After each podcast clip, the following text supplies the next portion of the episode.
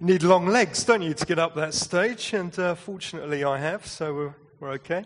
Um, Ian and Jane, lovely couple, aren't they? And uh, they live they live near me in Sholing. Uh, that's where I, I am, and uh, so they've helped me with the children's club. And Jane and I, where's Jane gone again? I've lost her eyesight there. We, we did the balloon festival, didn't? Anyone remember the balloon festival in Southampton? Those who've been around for a while uh, before the cuts. And uh, so we used to do a tent, didn't we, at the Balloon Festival? Uh, Jane sang, and I messed around. So, and someone else bought some sensible content. Who was that? Nick Pollard as well. So um, it's really good to to be here today. I've been uh, going around different churches in Southampton uh, since March. And just talking about the fostering adoption uh, crisis that there is really in Southampton and in the UK as well. And uh, we met with the City Council back in November, and we said, with all these cuts that are coming through, about 20 million pound cuts to the City Council, 7 million to Children's Services, we said, is there, is there any way that the church could help? Because it affects us all when families and children are affected in our city.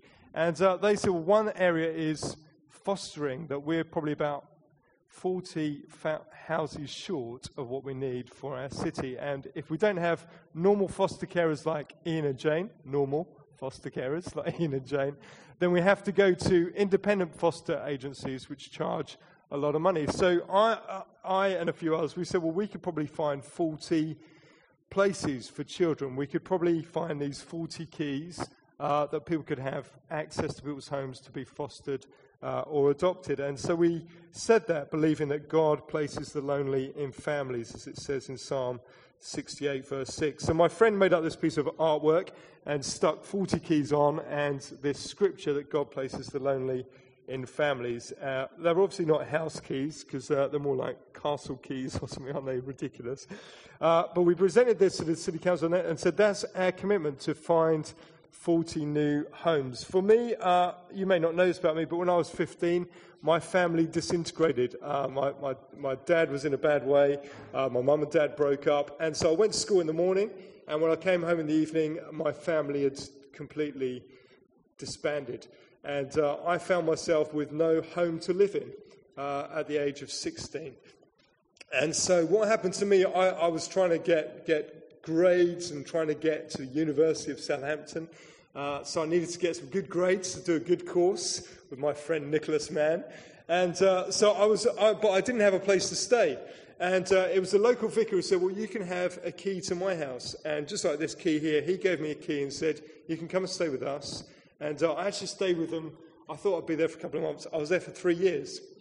Uh, so I, I stayed with them. Uh, he looked after me. Uh, my parents contributed towards some food while I was there, while they sorted out their own uh, housing situation. And uh, then I came to university here and uh, met Nick Mann on the first day. And then when Christmas came, I didn't have a home to go back to, you see. So, uh, like a lot of students, just like, well, where do I go? And the vicar said, you're, you're always welcome here. So, this vicar let me into his house. And through that first year at uni- university, I went back for my holidays uh, through there. I was cared for and looked after by uh, a church. And so this is very important to, to me, you know, personally, that we help people who find themselves through no fault of their own, just lost without a family or people to care for them. Dazzling. Uh, as, as well as that, God brings us into his family, which is what we've been celebrating together this morning, is it? That God has initiated that we know him as Father, that Jesus has died on a cross and made a possible a way open for us to step into being part of God's family with our sin paid for by the death of Jesus. And then it says as well that the Holy Spirit then confirms that we are sons and daughters of God, that we don't feel outside of God's family, do we? But God's Holy Spirit helps us to feel part of God's family. And so when we think about adoption and fostering, there's a greater picture, isn't it, about how God adopts each one of us as we open our hearts to Him and receive that good news. I um, yeah, I'll leave that.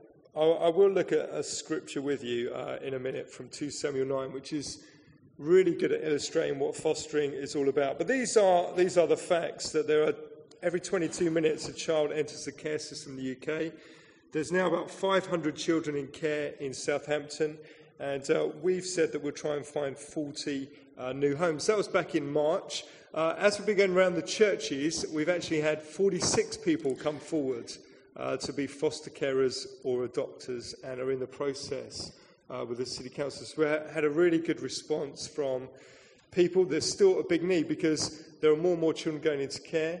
Um, and the numbers are, are, still rising sharply. The Jimmy Savile case, actually, and so on, it just heightens people's uh, risk factors, and actually, more people have gone into care as a result of all that media uh, that's happened through this year. Are we going forwards or backwards here? We're going backwards, aren't we? Uh, we met with the city council, as I said. There's been an unprecedented increase in the number of children coming into care in the last two or three years since the Baby P uh, case that was on TV.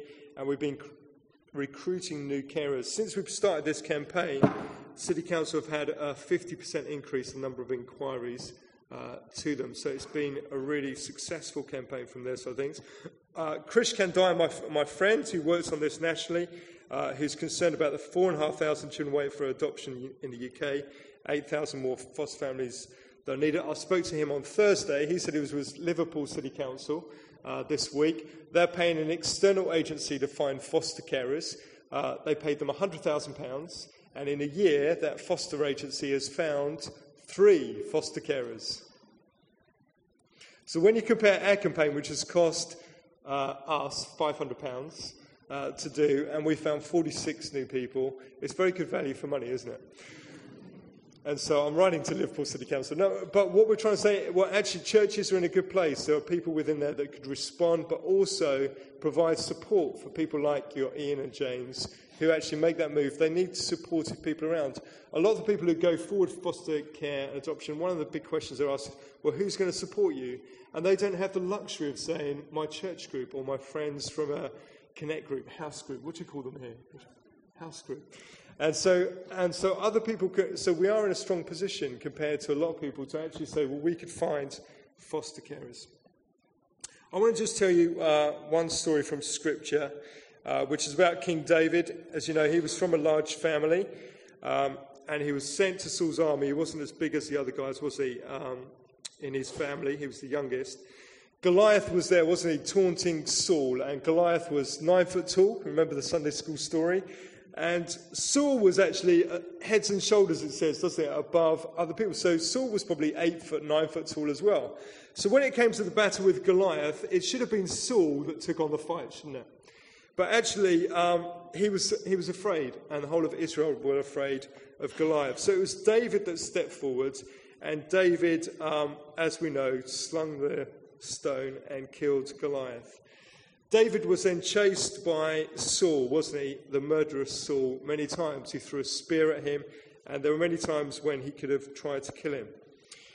And then eventually David waited, didn't he? He didn't usurp Saul's position. He didn't take him. Uh, he could have killed him himself, but he decided to wait. And then when it was the right time, he became king.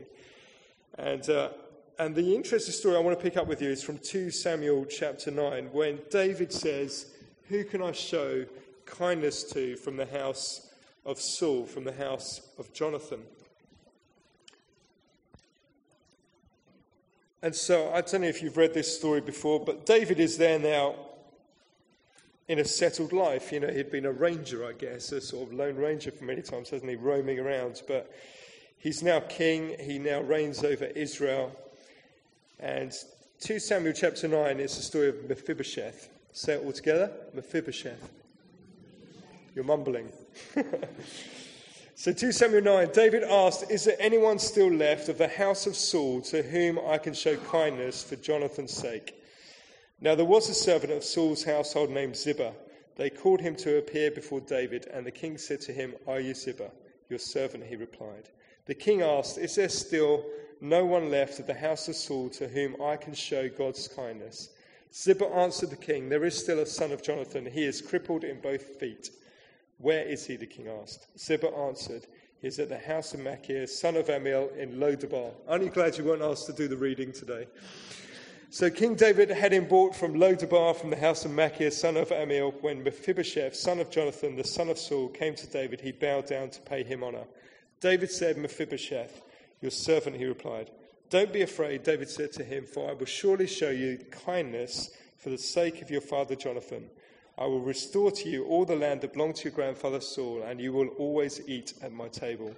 But Mephibosheth bowed down and said, What is your servant that you should notice a dead dog like me? Then the king summoned Ziba, Saul's servant, and said to him, I've given your master's grandsons everything that belonged to Saul and his family. You and your sons and your servants are to farm the land for him, bring in the crops, so that your master's grandson may be provided for. And Mephibosheth's grandson of your master will always eat at my table. Now Ziba had fifteen sons and twenty servants. Then Ziba said to the king, Your servant will do whatever my lord the king commands his servants do. So Mephibosheth ate at David's table like one of the king's sons. Mephibosheth had a young son named Micah, and all the members of Ziba's households were servants of Mephibosheth.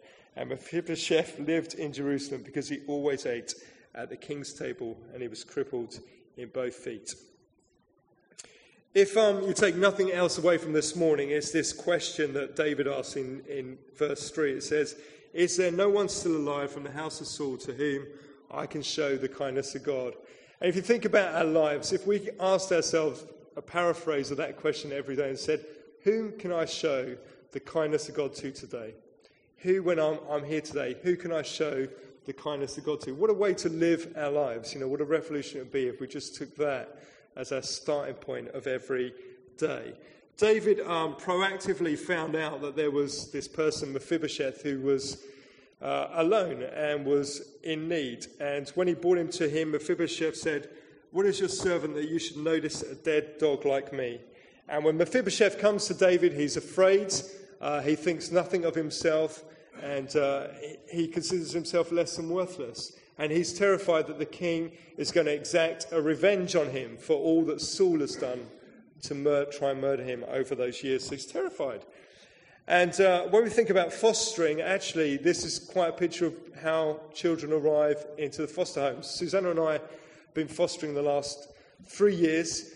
And when children come in, they can be terrified. They can think nothing of themselves. They can consider themselves less than worthless. They come out with phrases that they shouldn't come out with.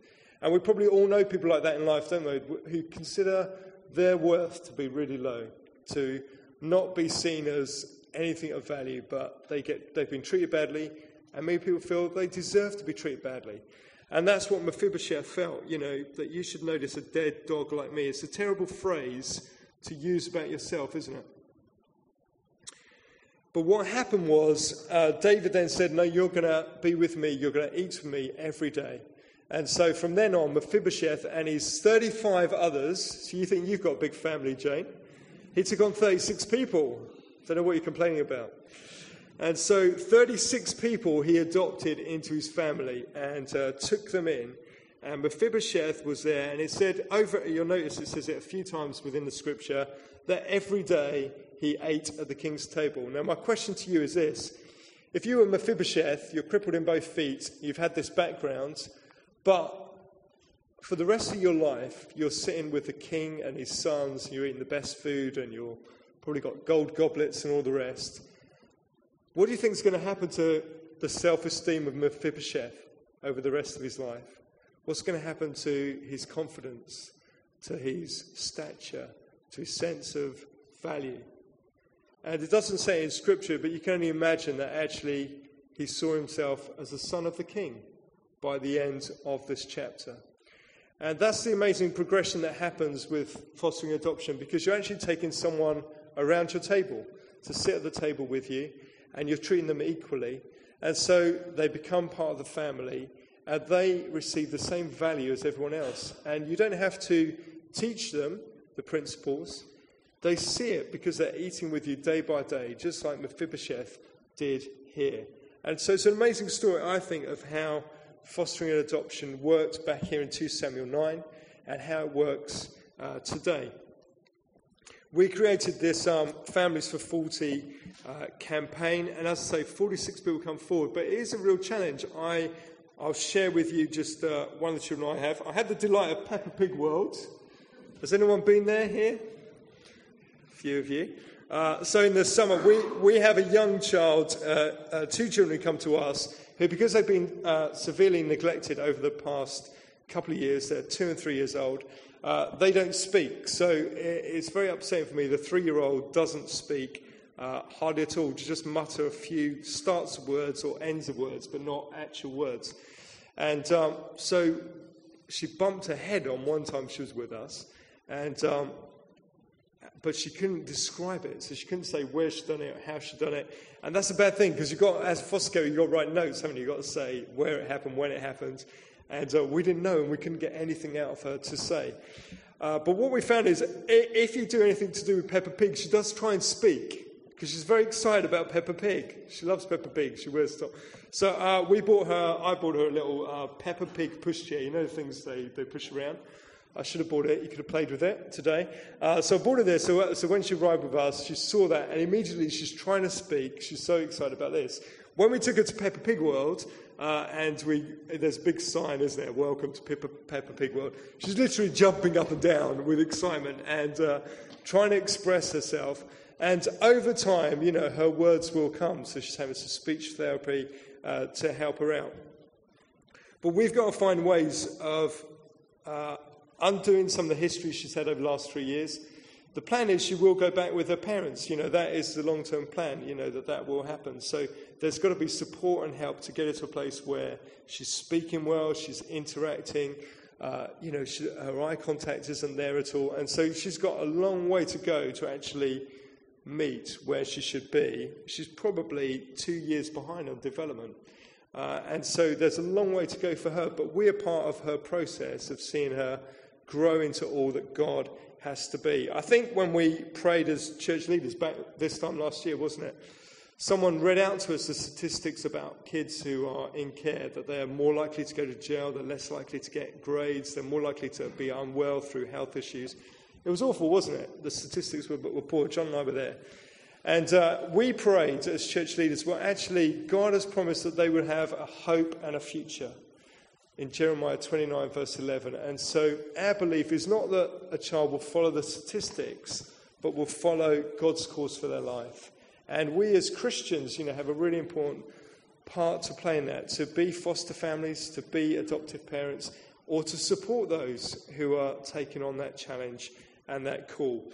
Um, so I have got uh, a little website I put together, familiesfor40.org.uk, and um, you can read more about fostering and adoption there.